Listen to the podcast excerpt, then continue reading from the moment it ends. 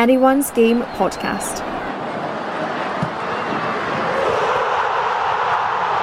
Following women's football.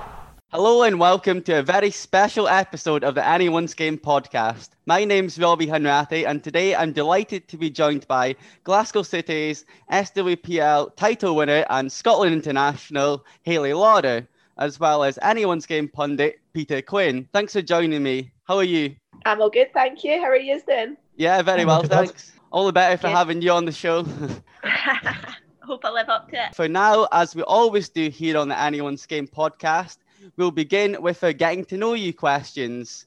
Are you ready for these, Hayley? Yeah, ready to rock. So, first of all, where are you from originally? I'm from Livingston, yeah. So I played all my youth career through there. A West Lothian clan. That's me. How did you get into playing football in the first place, growing up in Livingston? I really just played it in the street, to be honest, with a lot of friends. And then I first joined Euriston United. That was a local girls team when I was maybe 14. But yeah, I just played at school and stuff. I just absolutely loved it. I was going to ask as well, just early in your career, obviously, you moved a bit through Europe, playing in Cyprus and Finland and Sweden. What was it that drew you away to go and play overseas? I just wanted to experience that side of it. I could also play professionally, which wasn't something that was available in the domestic league at the time. And I just kind of knew that that's what I wanted to do. I just wanted to make a good go of it. And also you get to travel and see a bit of the world. And I was young and that's just what I fancied. So I just went for it. I don't blame you whatsoever. It sounds great, but I did wonder that if it was the professional side of things, because obviously we'll touch on this soon, but the growth of the game in Scotland. Nowadays, you can maybe make a career being professional, but before, players like yourself would have had to go abroad. Yeah, no, that was the case. That was the reality of it. The clubs were always, Anna Signeul, she was always pushing the clubs to train more, train harder, and they were getting more professional in their behaviours, but I was still at university, and then when I finished that, I just wanted to make a go of it, and first went to Cyprus. That was quite a short stint, but after that, I just had a taste for it, and yeah, never looked back after that. Well, that's fascinating. You can really tell that you've had an illustrious career between your early days abroad to the last 6 years at Glasgow City, winning your most recent title. I think you're sixth at the club. But what would you say is your biggest achievement in football so far?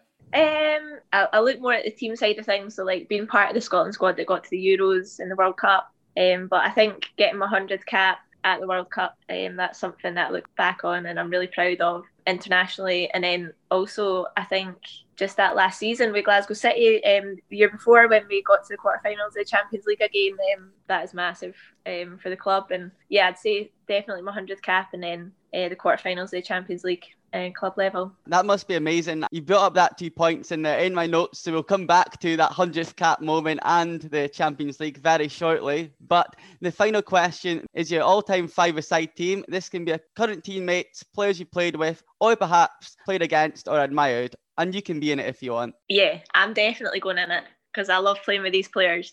So in goals, I've gone for Lee Alexander. I've played with some amazing goalkeepers, Gemma, Shannon. But I think like last year, Lee just went to another level. And so I've got her in and she thinks she's quite a baller as well. Like she tries tricks and stuff at training. Some work, some don't. But she's in the net. I've gone with Erin Cuthbert because she's just, the ball at her feet. She's just unreal. She's a warrior as well. If you're in a battle, you want to take Erin with you. I've gone for Caroline Weir because, she's just classy. She's the woman Archie Gamble is what I say. Honestly, obviously she's a teammate and a friend, but when I've been on the bench and things like that for Scotland, and you're just sitting watching her, like you can't help but you should just have a player cam on her. She's phenomenal. She's such a talent. And then me, just so I can play with these players, I think we'll just go all out attack. I'd say Kim Little. I was going to go for Jo Love there because I think she brings a bit something different in terms of like defensive midfielder, but we're not bothered about that. We're going to go with Kim Little.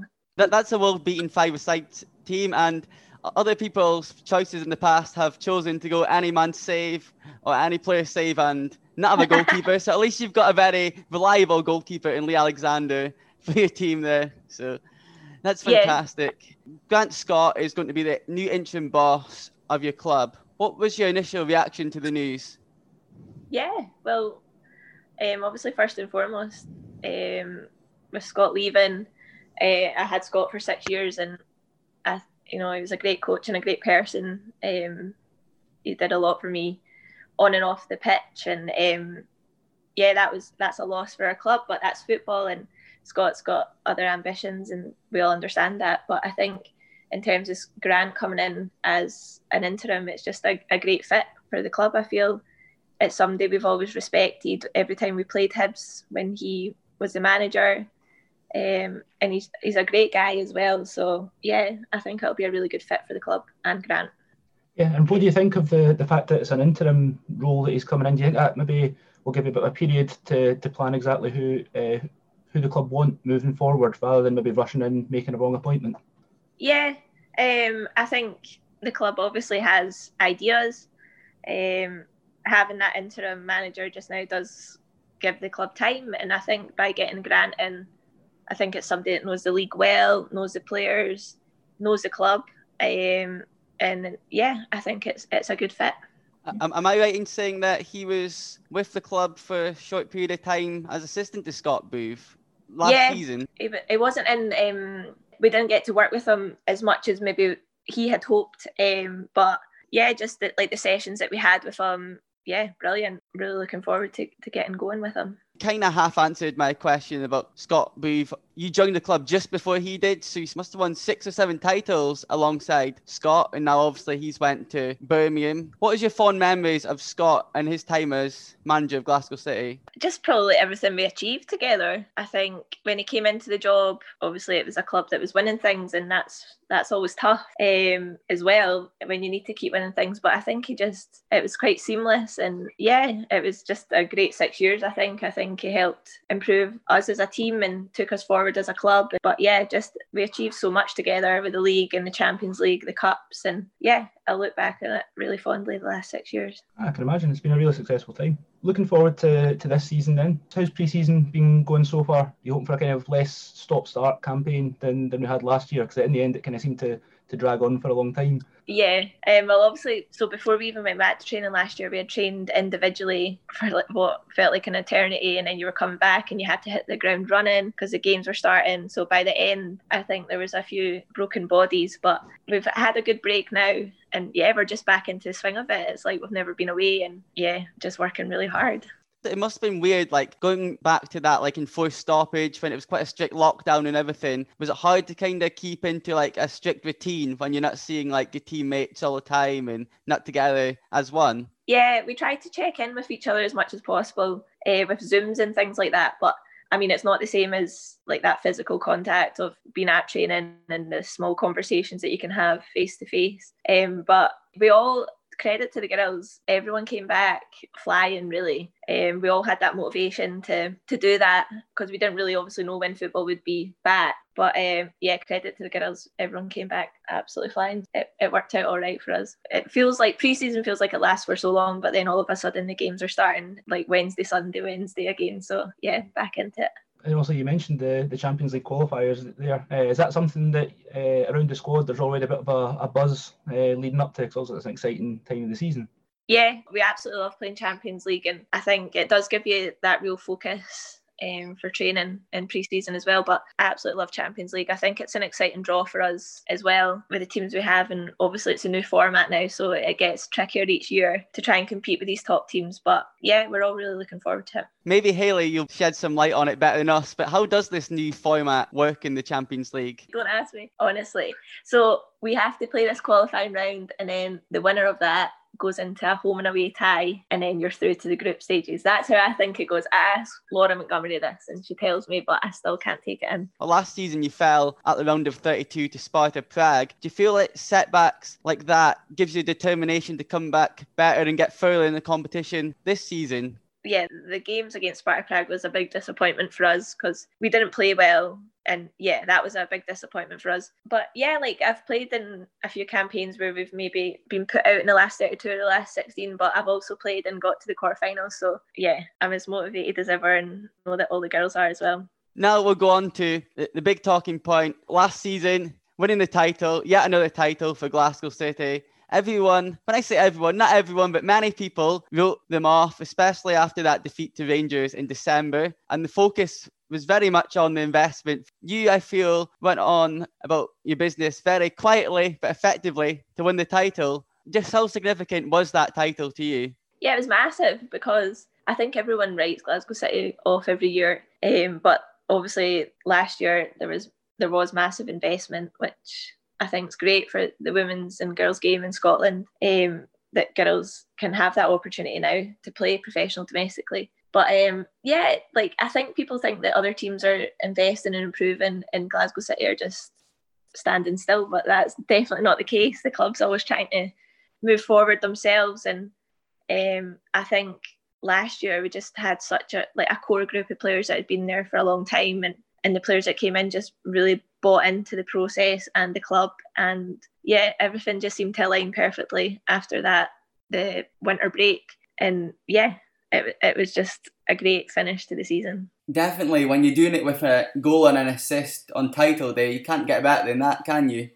As we said, it was a tougher season in some ways than one you had before. Do you think that was the kind of toughest title challenge that you've had in your time at Glasgow City? Yeah, because, well, there was obviously a Rangers and Celtic that it all kind of came really close. I think there's been times where, like, Hibs have ran us till pretty much the last game as well, when they had, like, such a fantastic team, and when it was, like, Lizzie and Lucy and Joelle, Abby Harrison, Kirsty Smith and that. So I think it has been close in other years, but I think because there was three teams that were kind of still in the race towards the end of the season, I think, yeah, it did make it a bit more exciting. Glasgow City, because they're just a club that pioneers for women's and girls football, they're not associated to a men's team. Do you feel that was kind of why you get written off, because people are more likely to gravitate towards Rangers or Celtic because of the men's team link? Yeah, maybe.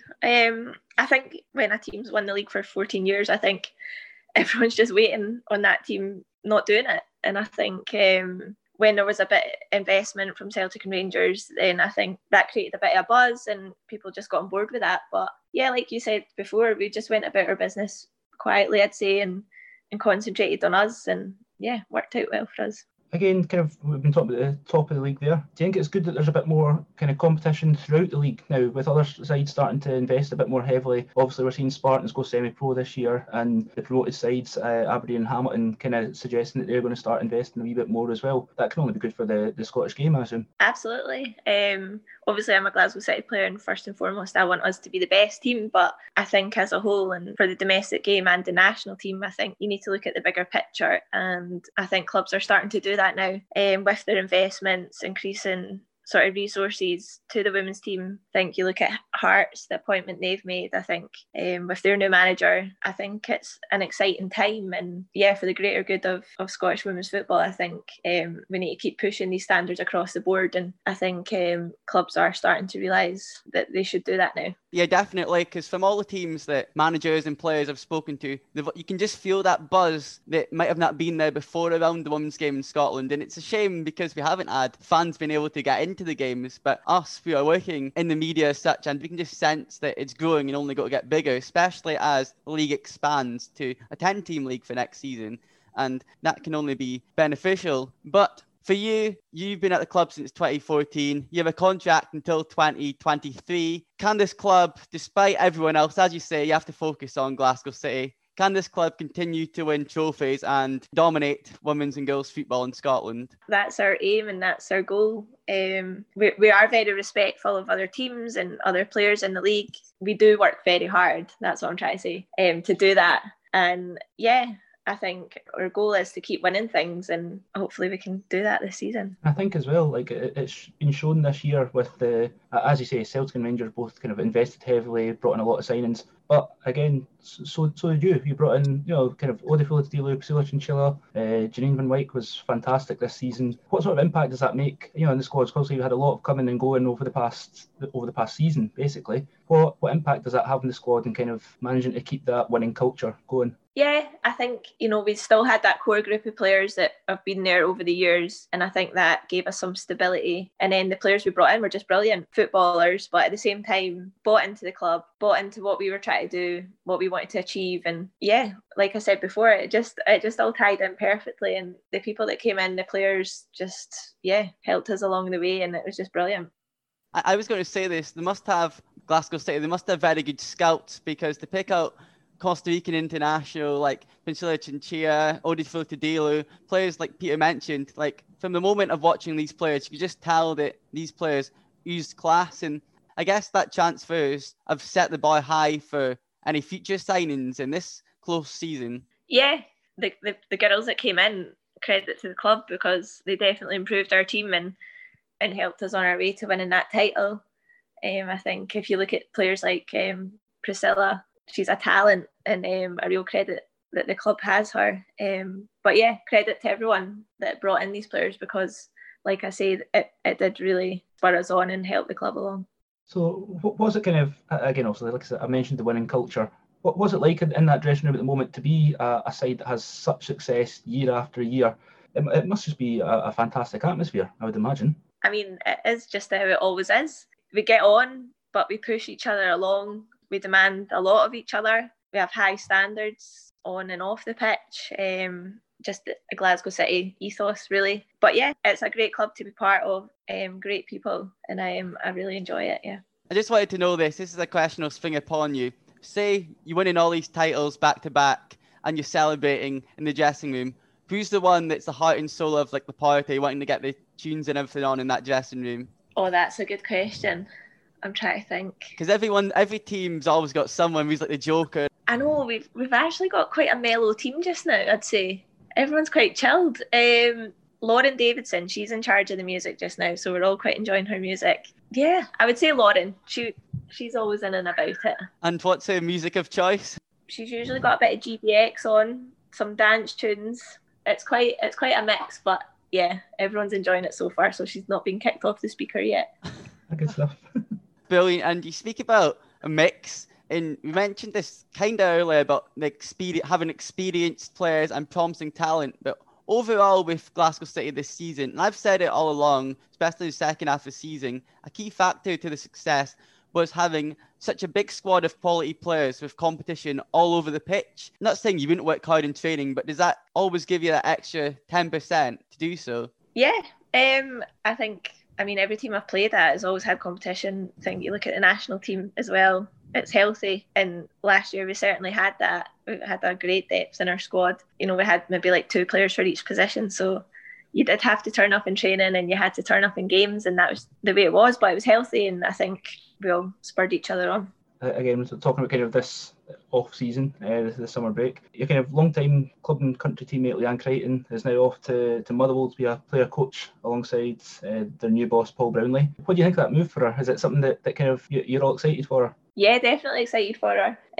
I think Leanne's been a great servant to Glasgow City. I hope she comes back one day in some capacity, but I think it's just dead exciting for her, really. Obviously, she's got that opportunity to go and play, but also coach alongside Paul. And I think that's one of the main factors. She wanted to go and learn from somebody with Paul's experience. But yeah, we're all delighted for Leanne. We'll miss her, but obviously can fully understand. I was going to say that, someone of her experience, is that a big loss in the dressing room? Obviously, you're losing. I know Janine Van Wyk wasn't there as long, as not much a stalwart as Leanne Crichton, but even her going back to her homeland, losing that experienced players. But as you say, you've still got that mix for next season of players that can step up to that positions, have you? Yeah, definitely. I think although we've lost experience, and that's a loss for us, I think it's another year where players have gained experience as well. So I think you look at somebody like Jenna Clark, who's been with us for I don't even know how many years now, maybe like 5 years, and how she's grown into being a Glasgow City player and becoming a leader within our team. I think, yeah, we lose players and it's a loss, but at the same time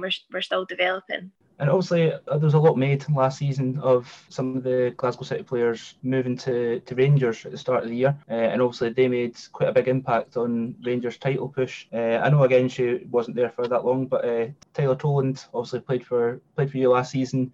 She's now finding herself at Celtic, so that'll be another interesting one, going up against former teammates in the kind of title push next season. Yeah, I mean, that's just football, isn't it? I think players have moved on and gone on to other clubs. Yeah, they're all great girls. Still speak to them. And I think Tyler going to Celtic's a great move for her. So, yeah, it'll be another exciting year. I don't know how to put this, but without, like, bad-mouthing any, like, teammates you might have played with or anything, but, like, did you understand the logic in all these players moving to Rangers, or was it kind of a bit of an ouch moment to the squad? I don't really know, to be honest. I think at the end of the day, you need to respect people's choices, and football is a short career, isn't it? So, the girls made choices. That's a very good point, but now on a different note, we're going to move on to your international career. You've racked up over 100 caps, you're in that 100 club for Scotland. First of all, that must be something you're really proud of. No, I'm massively proud of it.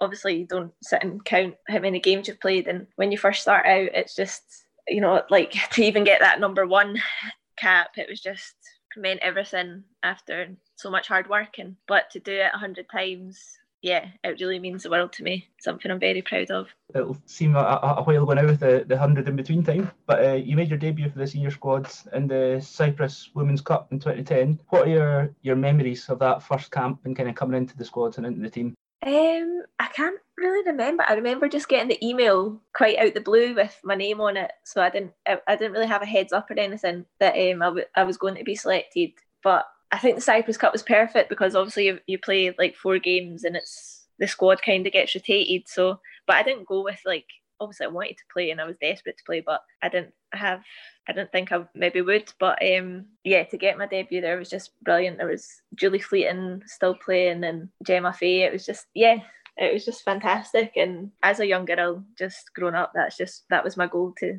play for the national team, and to finally do it, it was just such a good feeling. Did you look up to people like Julie Fleeting then? Like, obviously, Scotland's all-time record goal scorer and everything. Only more recently, we're getting, like, such things as, like, a highlight show and games being televised. Before, was it people like Julie Fleeting you'd see for the national team and think, I want to be like them, performing at the highest level? Yeah, to be honest, I was talking about this the other day. Like, the only sort of women's football I saw on the telly was the FA Cup final, I think. And but Julie always seemed to be playing in that with Arsenal.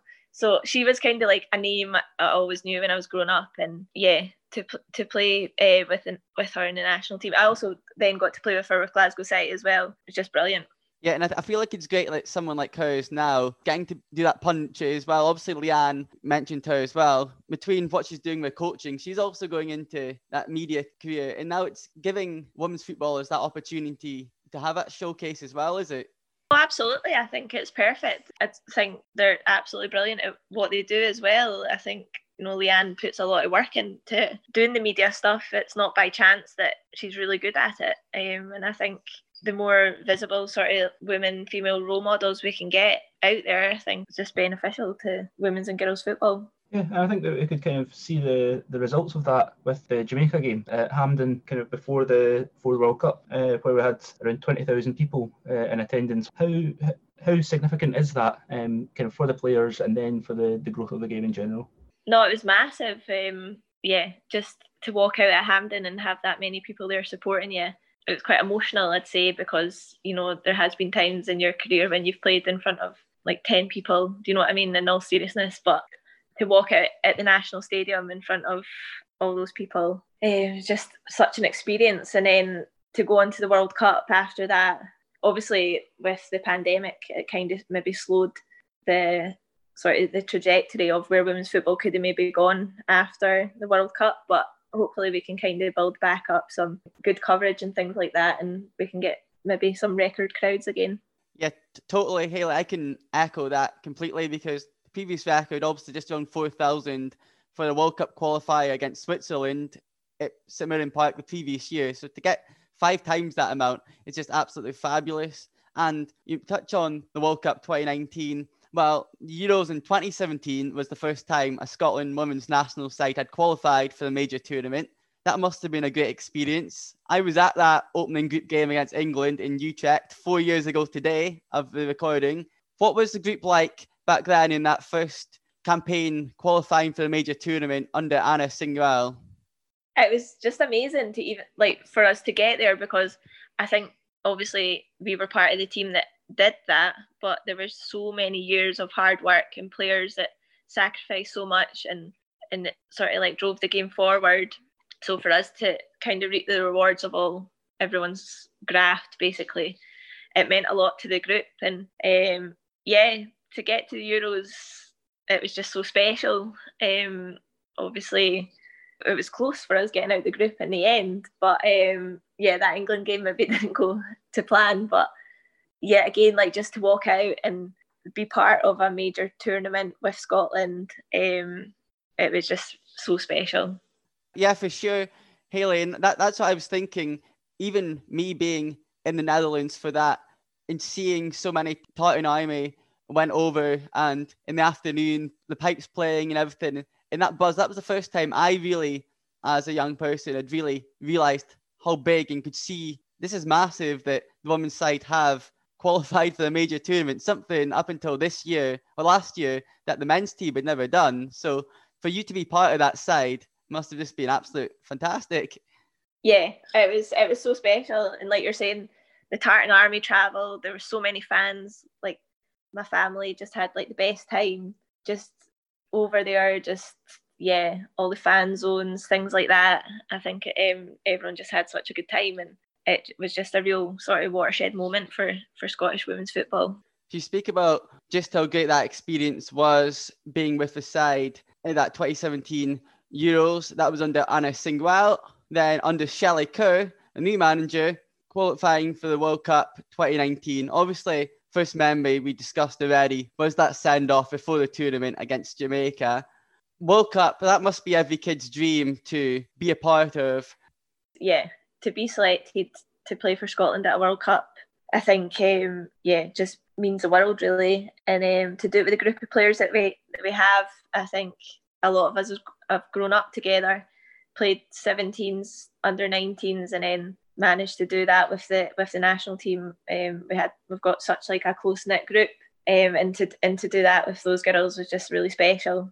Yeah, that must make it so much easier when you feel like the people you're playing with at club level and international level, you've known them all these years, you built up that repertoire and relationship with them. It feels like you're doing your job, but you're playing with friends at the end of the day as well. That must be even better, especially at a World Cup, the pinnacle of a footballer's career as such, is it? Yeah, no, exactly. And like I said, the majority of the team I played under 19s with. That national team's been together, like the same group of girls basically, for maybe like 10 years, and you do a lot of growing up in that space of time. But to experience that with friends as well as teammates, it's just something that I'll never forget.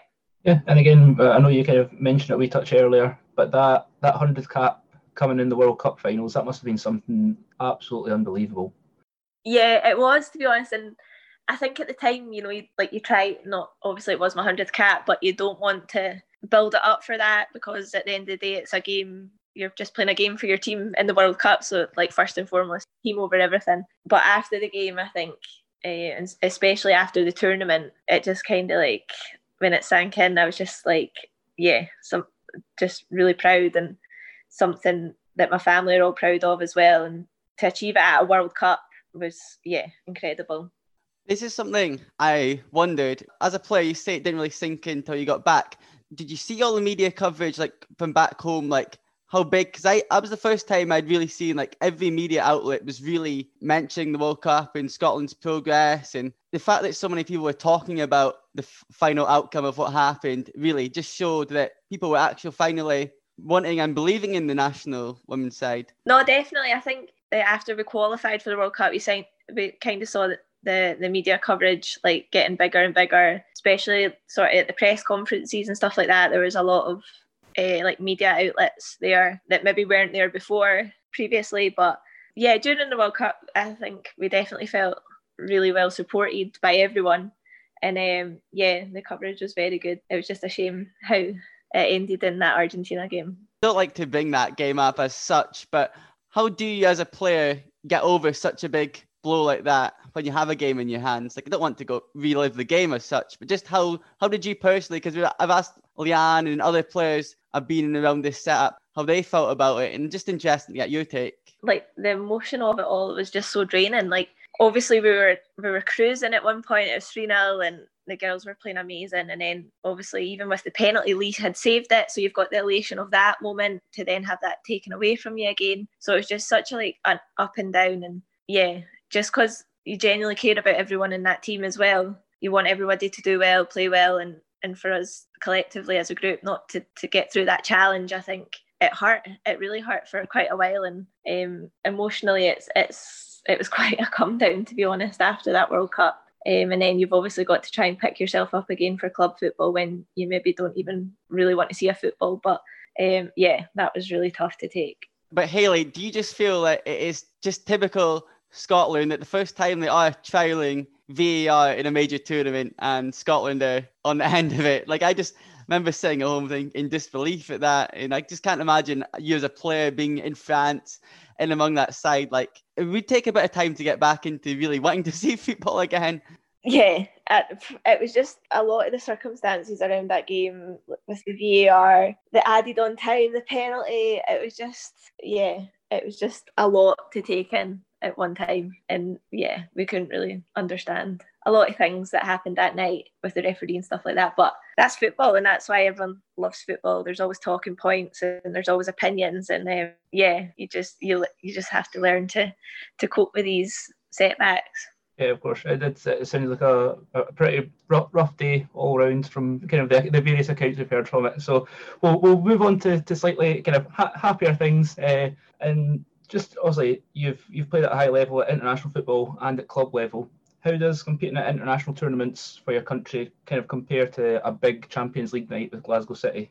I mean, I would say the pinnacle of everyone's career would be international. Like, that's what you dream of as a young kid, representing your national team. But I mean, I absolutely love Glasgow City. They're my team, and to play in these big games for the club, it means a lot. And yeah, especially like when we look back at like playing PSG in the quarterfinals, or that Brøndby night when we got through and things like that. Like, they're really high up on my proudest moments in football, and yeah, they're quite comparable, I'd say. What I love about the women's national side, and I've said this to both Leanne's and many other guests we've had who've represented the national side, all the girls seem to love belting out the anthem before the game. Like, the men come under sometimes scrutiny of that, but do you mime, are you belting it out no matter if the cameras are on you? Absolutely. You just need to sing it, don't you? And especially when you've got like the good crowd, like that night at Hampden, everyone's singing it. It's emotional. Yeah, I absolutely love it. Yeah, I'm just a fan, and I get emotional just being in a football stadium when like the anthems and all that's playing. So I can't imagine standing there in full dark blue strip, knowing that I'm representing Scotland at the Euros or the World Cup. Like, it's a privilege to speak to a player that's represented. It's lived our dreams, put it that way. Oh, you're too kind, honestly. Personally, as Rob was saying, as a fan, like, I don't think I'd managed to kind of keep a straight face and not show like the emotion, because it's, I mean, it just seems like such an amazing, life-changing experience to be able to be there, like, kind of at a tournament like that. I'm just impressed that everybody manages to kind of keep it together before, you know, also you've got a big, massive game to play. I know. I've never really thought about it like that, to be honest. But yeah, I just remember like that England game at the World Cup and walking out, and the Scotland fans were there, and I've never had goosebumps like that in my life. And just hearing everyone singing the anthem, like, that's probably as close as I've came to crying, to be honest. It was just, yeah, fine tickling. You're speaking about memorable experiences. The Jamaica game, we spoke about Euros, spoke about the World Cup, we spoke about your first cap, your 100th cap. Are there any other memorable experiences that stick out playing in the dark blue of Scotland? Maybe like a first goal or anything? Yeah, my first goal, I think, I scored a goal against Brazil in Brazil. So that, yeah, I'm quite chuffed with myself about that. So, but yeah, my first goal as well. I think that was, I scored in the same Cyprus Cup tournament as I made my debut. I think it was the game after I scored my first goal, and I was on a really good ratio for a while. Honestly, I'd scored like 8 goals in like 20 games or something, and then wow, that's impressive. I got punted to left back, and then there was a wee drought, but yeah, there's no better feeling than scoring a goal for Scotland. Yeah, that's amazing. Just to represent Scotland, but to even score a goal, it's fantastic. It must be disappointing to miss out on being in that international camps, because you probably get a taste for it, but obviously it has been great seeing the likes of Crystal Grimshaw and Leah Eddy make their debuts. is it just a case for you to like work hard and still make yourself known to whoever is going to be a future manager of Scotland? No, absolutely. Like I've always wanted to be part of the national team. I think I've still got something to give. Obviously, there's going to be a future without sort of older players, and younger. It's great to have younger players in and involved, because I was once that younger player that came in and learned so much from the older players. But yeah, I still have ambitions to play for Scotland, and that's obviously down to me and doing well for Glasgow City first and foremost. A lot of the kind of excitement at the moment is the build up to the Olympics, and also the Team GB squads being announced. Kim Little and Caroline Weir are both in the squads. Were you a little surprised that there weren't more Scots involved? I mean, yeah, I think we've got such a good group of players that they could have chose from. But then you look at how it's a squad of 18, and that's a really small pool of players when you look at the size of Great Britain. But yeah.